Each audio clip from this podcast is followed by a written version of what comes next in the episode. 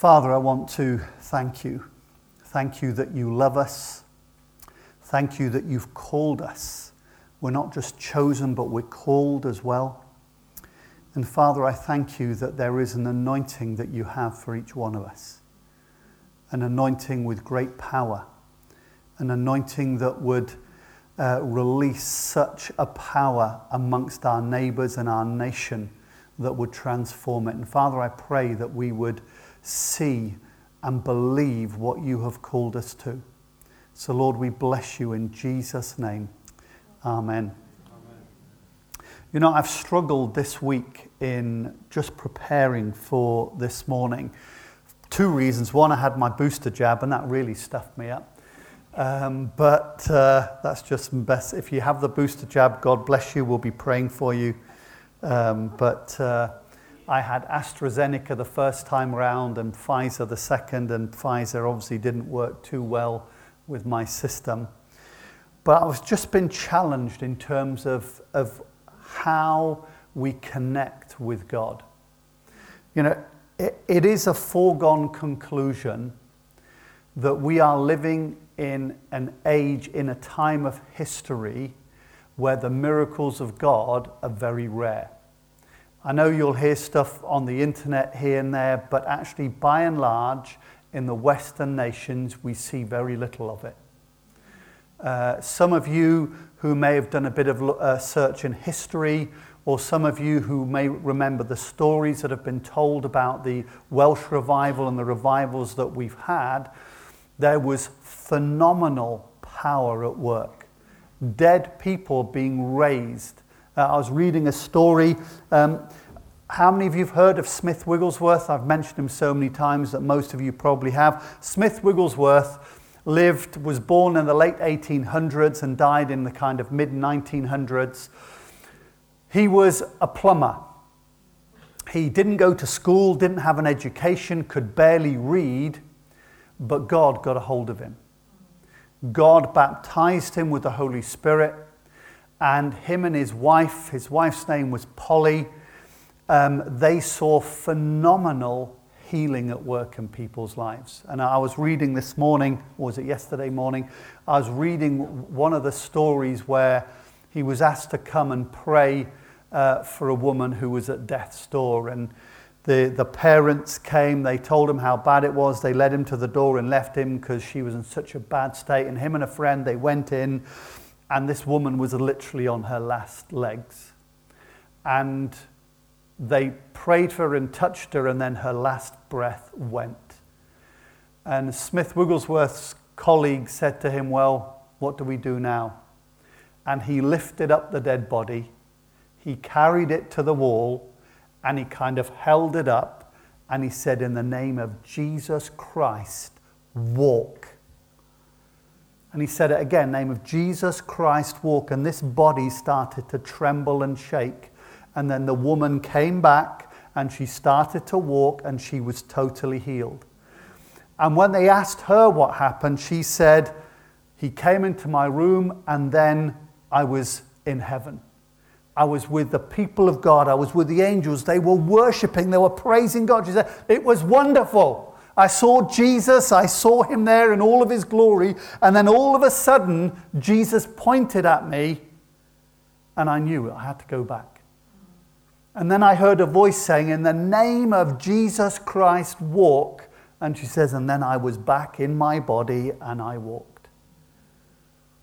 Now, I want to see that. Don't know about you. I want to, and I don't want to see it because I, I want us to get any glory, but I want to see it because I tell you what, there are so many sick people. And the COVID period has just piled on the sick people because they've not been able to get to a doctor. There is so much stuff that is going on, and in the midst of it, God calls us as the people of God. Let me read to you a few scriptures. John 15 and verse 5, Jesus says, I am the vine, you are the branches. Whoever abides in me and I in him, he it is that bears much fruit. For apart from me, you can do nothing. Now, I've lived in this verse, I don't know, at least the past six months. Why have I lived in this verse? Because that statement of Jesus that apart from him I can do nothing gives me great comfort. I do not have power in my hands. I do not have the wherewithal to change people's lives. You know, the complexity of people's lives is so much more than it used to be. Um, in, in October, uh, Michelle and I went to a gender fluidity conference. And it was looking at this whole issue of people wanting to change gender and all the things entailed within it. And I sat there and I thought, Lord, I, I can't do this. And into my mind comes this apart from me, you can do nothing. But here's something that I can do I can pray for people, I can lead people to Jesus Christ. I can show them how to get right with Jesus, and then I have enough faith to trust that Jesus will sort that out. Somebody walks into the church, or somebody's in the church, and they're saying, I do not know who I am, I'm not comfortable in my gender and all of this, then my simple thing would be, let me pray with you, let me lead you to Jesus, and He will sort that out because I don't know what to do. Yeah. And you know what? We can all do that. We can all lead people to Jesus. The problem is we think we've got to fix it. I think of Elijah. You know, we're told in James that Elijah was a man like us. He was a human being. He was a guy who was full of fear. He was a guy who struggled. And it says he prayed and it didn't rain for three and a half years. And then he prayed again and it rained. And, and I sit there looking and think, did Elijah stop the rain? No, he didn't. God did. But he asked God and God did it. He asked God again and God made it rain. We can do that. We can pray, we can say, God, would you do something? And what's even more amazing is that if there is two of us and we agree about something, then God will do it even more. If you live in a home with another believer and you are not claiming the promises of God, if you're not praying over people and saying, well, we speak healing, we speak release, we lift that, then we are missing a whole amount of power that goes out. God has given us the ability to bring the miracles down from heaven by the simple act of believing prayer. In John chapter 6 and verse uh, 35, it says, Jesus said to them, I am the bread of life. Whoever comes to me shall not hunger, and whoever believes in me shall never thirst. And he wasn't talking about physical food and drink, he was talking about the yearning that is going on inside. You know, we have all of these issues, you know, I mentioned about gender fluidity, and, you know, th- there is a massive, massive challenge in sexuality in the Western world. We live in a world where moral values have very little values. They've shifted so much that biblical moral values are now seen as being bad. And yet, Jesus says, I am the way, I am the truth and I am the life. And if we come to Him, He will heal our hearts. Those questions that people ask, well, it was really interesting. I was listening to a woman talking about struggles that people have. And she said, The question is about what is my identity? Who am I? And if people are not happy in the gender that they're in, they want to change their gender because maybe that will bring the happiness. Maybe that will help me work out who I am. Or maybe it's divorce that I need. Or maybe it's drink that I need. Or maybe I need to have more money. Or maybe I need to have more fun. Or maybe I need to have more friends. Or maybe I need to have less friends. And people are trying to find out who am I? And that question will never ever be answered unless it is in God. Unless it is with our Creator who says, This is why I made you. And all of a sudden we go, I know why I exist. What a depressing thought that my ancestors came out of, uh, was it primordial soup or whatever it was? That they crawled out of the, the, the swamp and then slowly evolved. You know why that's depressing? Because there's no purpose. But to think that God knew you before you were formed in the womb, that God crafted you with his hands that God breathed life into you and says, You know, you exist because I love you and I want to give you blessing in your life so that you can bless those that are around you. If we hunger, if we thirst, we will only find it in Jesus. And I want to say to those of you who are a bit younger, the world has an amazing allure. Wealth and you know, all the stuff that the world will, will say to you that these things will bring you happiness. Let me tell you, as a guy who's gone through that, who's now over 50, those things will never ever satisfy you. They will not. I was reading, I don't know why, but a few weeks ago I was reading about the life of Elvis Presley. What a tragic life. You know, here's a guy, and he wasn't on uh, drugs that today we would talk about. He was on prescribed medical drugs. His doctor, I think, was prescribed something crazy like he was given 10,000 prescription drugs. And it killed him. Killed him in the end. And you've only to look in the last five years of people who are so popular in the, the kind of song world or the fame world who have committed suicide to realize that those things do not bring happiness. It does not. Jesus alone brings satisfaction into our soul. And I want to apologize to some of our young people because quite often they don't experience the life and power of God in this building. And that's on us as older people.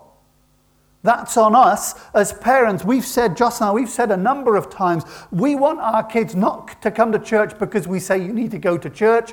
We want them to come because they know Jesus. Hallelujah. They want to serve Jesus. John chapter 14, verse 12 to 14. This is Jesus again. Truly, truly, I say to you, Whoever believes in me will do the works that I do. Now, I could stop there and think, wow, what a promise. I, I want that. I love that. But then Jesus doesn't stop there. He says, and greater works than these will he do because I am going to the Father. And then he makes this promise whatever you ask in my name, this I will do, that the Father may be glorified in the Son. If you ask me anything in my name, I will do it. Now, there's only one catch in all of this. And the catch is this we need faith. Hebrews tells us that without faith, it is impossible to please God. What, what do we mean by faith? By faith, we simply mean that we take God at His word. That's what we do. We take Him at his word. I was reading another story of Smith Wigglesworth, and he went into a house, and there was a young girl there, and she had 37 demons in her, and she had four men holding her down, and in the end, she threw them all off. And she came at Smith Wigglesworth and he said, In the name of Jesus Christ, I tell you to get out. And then he got his coat, went to the door, still all going on and everything. And as he went to the door, she was still manifesting. And the devil said, Oh, you need to speak again because it's not happening. He says, No, I don't. And he turned around and said, I've told you, get out. And immediately she was set free. Why? Because he applied faith. There is not one miracle in the New Testament that does not require faith. The woman with the issue of blood, she had to touch Jesus. Now, you might think, well, that's really easy. You, let me put it into a modern context. Let's say you've got COVID. Yeah? And you know that Jesus is here in this building and you're at home. What risk are you taking in leaving your home, going through a whole crowd when you've got COVID to touch Jesus? That's the risk this woman took. If the Jews had known that she was unclean, they had every right to stone her to death then and there, even before she got there. She had faith. The gate at the, the, the place beautiful, when Peter and John said, In the name of Jesus, get up and walk, it wasn't until Peter and John pulled him up that his ankles grow strong. If you listen, look at the grammar in there. His ankles didn't grow strong and then he jumped up. They pulled him, and as they pulled him, his ankles grew strong. It's everywhere through. Smith Wigglesworth said to many people who had stomach problems or throat problems, he said, Go home and eat something that you can't normally eat. Because it was faith. You need to have faith. And so, the big challenge for us this morning is that we need to operate in faith. Now, I want to put something alongside that for a moment. We also need power from on high. And, and I, I really hope I don't offend you, but I do not believe that the majority of the Western church is baptized with the Holy Spirit. You might think I'm really crazy to say this. I am seeking the baptism with the Holy Spirit. We have taught as assemblies of God churches that baptism with the Holy Spirit is all about tongues. No, it is not. It's all about power. It's about power. It's about being, uh, being endued or receiving power from God that what you do has power into the lives of other people. That is the test. You may well speak in tongues, and you probably will speak in tongues, but tongues by itself does not demonstrate that we are baptized with the Holy Spirit. It is power. I want to read to you a few things. I read this maybe six or seven years ago, but I want to read to you some of the men and women of God that we know who did amazing things about when they received the baptism with the Holy Spirit. And I want to read this to you to make you hungry. It's about seeking God. If you read Smith Wigglesworth biography and D.L. Moody and Charles Parham and Spurgeon and all these guys, they sought the baptism with the Holy Spirit through nights of prayer, through going to wherever they thought it would be. They fasted, they prayed, they cried out to God continually to receive it. And the first disciples did too. Jesus told them, He said, Do not leave from here until you've received the gift that my Father promised, which is power from on high. And you know what? They went in an upper room and they prayed every day, all day for 10 days. Now, they didn't know it was going to be 10 days. Could have been 20 days, could have been 50 days. D.A. Carson He's a, a scholar, Christian scholar. He makes this statement. The one thing we most urgently need in Western Christendom is a deeper knowledge of God. We need to know God better. D.L. Moody. D.L. Moody, before God got a hold of him, he worked in a shoe shop. That's D.L. Moody. He says this At the close of the service, two women whom he had frequently noticed in attendance came forward and said they were praying for him as they felt he needed the power of the Spirit. I need the power. Why? said he in telling of the interview. I thought I had the power. I had the largest congregation in Chicago and there were many conversions. I was, in a sense, satisfied. But right along, these two godly women kept praying for me, and their earnest talk about anointing for special service set me to thinking. I asked them to come and talk with me, and they poured out their hearts in prayer that I might receive the filling of the Holy Spirit. There came a great hunger into my soul. I did not know what it was. I began to cry out as I had never done before. I really felt that I did not want to live if I could not have this power for service. My heart was not in the work of begging. I could not appeal. I was crying out all the time that God would fill me with His Spirit. Well, one day in the city of New York, oh, what a day. I cannot describe it. I seldom refer to it. It is almost too sacred an experience to name. Paul had an experience of which he never spoke of for 14 years. I can only say that God revealed himself to me. I had such an experience of his love that I had to ask him to stay his hand. I went to preaching again. The sermons were not different. I did not present any new truths, and yet hundreds were converted. I would not now be placed back there where I was before that blessed experience. If you, if you were to give me all the world, it would be as small as dust in the balance.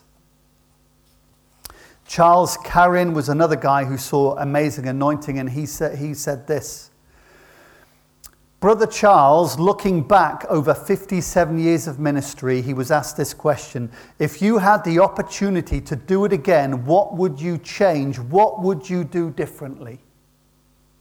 He says this First of all, I would do nothing until I had been filled with the Holy Spirit. I would lock myself in with God and not come out until I was absolutely sure that His anointing and empowering was upon me. As a young pastor, I knew nothing about the baptism and filling with the Holy Spirit. That loss was tragic to me and my congregations. Bob Gordon, he's a guy I worked with in the 90s, sadly passed away in 97. He says this. And yet, I can honestly say that there was a moment in my life when those words of Isaiah became absolutely real for me. I entered into some small measure to the encounter with God in his living power of which Isaiah speaks.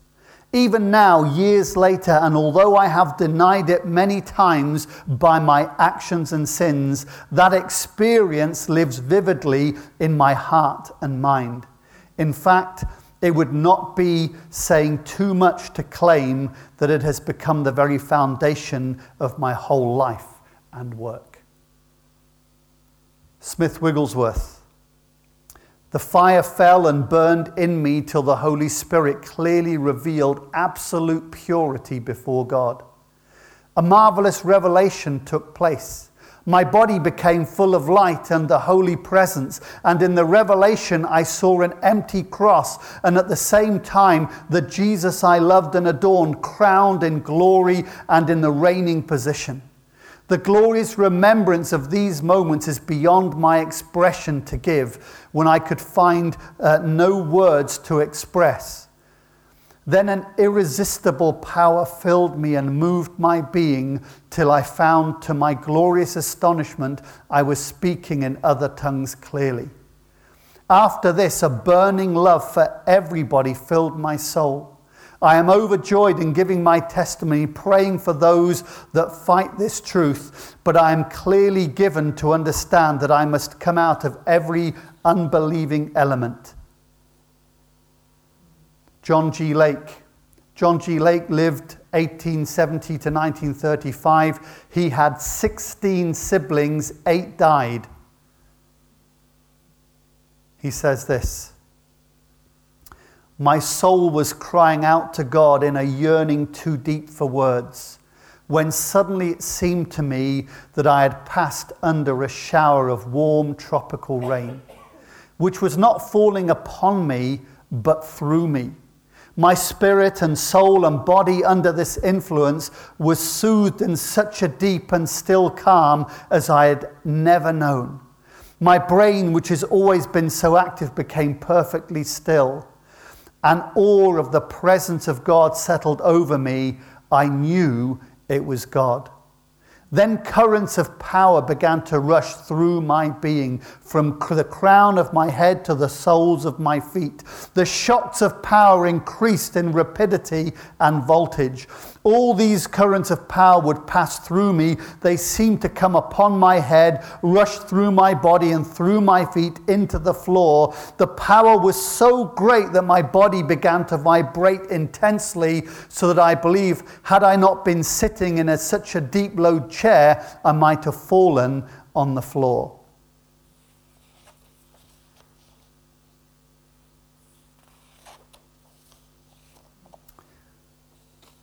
Let me talk about Evan Roberts. We know him, he was in this area for some time. 1878 to 1951, he was a coal miner, part of the Welsh revival. At a certain morning meeting which Evan Roberts attended, the evangelist, in one of his petitions, besought that the Lord would bend us. The Spirit seemed to say to Roberts, uh, That's what you need to be bent by God. And thus he describes his experience. I felt a living force coming out of my chest. This grew and grew, and I was almost bursting. My chest was boiling. What boiled in me was the verse God commending his love. I fell on my knees, and with my arms over the seat in front of me, the tears and perspiration flowed freely. I thought blood was gushing forth. Certain friends approached to wipe his face. Meanwhile, he was crying out, Oh Lord, bend me, bend me. And then suddenly the glory broke.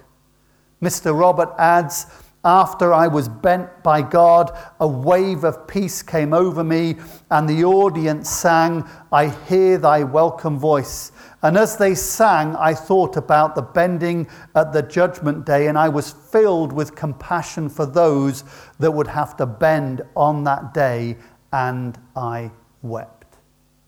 I could go on, but I want you to catch that God has something for us that we have hitherto not experienced. There is something that is missing in our experience, and it is the baptism of the Holy Spirit. It is the power of God. And I don't want to argue about the theology of it, I just want the power of it. I want God to baptize us with His Spirit. And so, my task this morning is nothing except to make you hungry, to make you hungry for God. How much more? how much more can we do with the baptism with the Holy Spirit? How much more when we apply our faith, when we give our lives to God? How much more?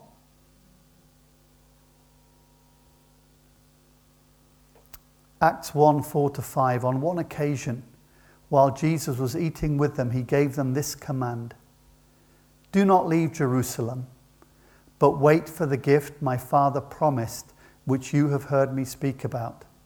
For John baptized with water, but in a few days you will be baptized with the Holy Spirit. Acts 1, verse 8. But you will receive power when the Holy Spirit comes on you. And you will be my witnesses in Jerusalem and in all Judea and Samaria and to the ends of the earth. Why? Why am I saying this? Why do we need this? William Booth, the leader and founder of the Salvation Army, made this statement The principal danger of the 20th century will be a religion without the Holy Spirit, Christians without Christ, forgiveness without repentance, salvation without regeneration, politics without God and a heaven without hell. Can I say we are there? As a nation, we are there. We need God to work within us. I'm going to finish with one quote from Bob Gordon because he kind of spoke about how does this happen. He says this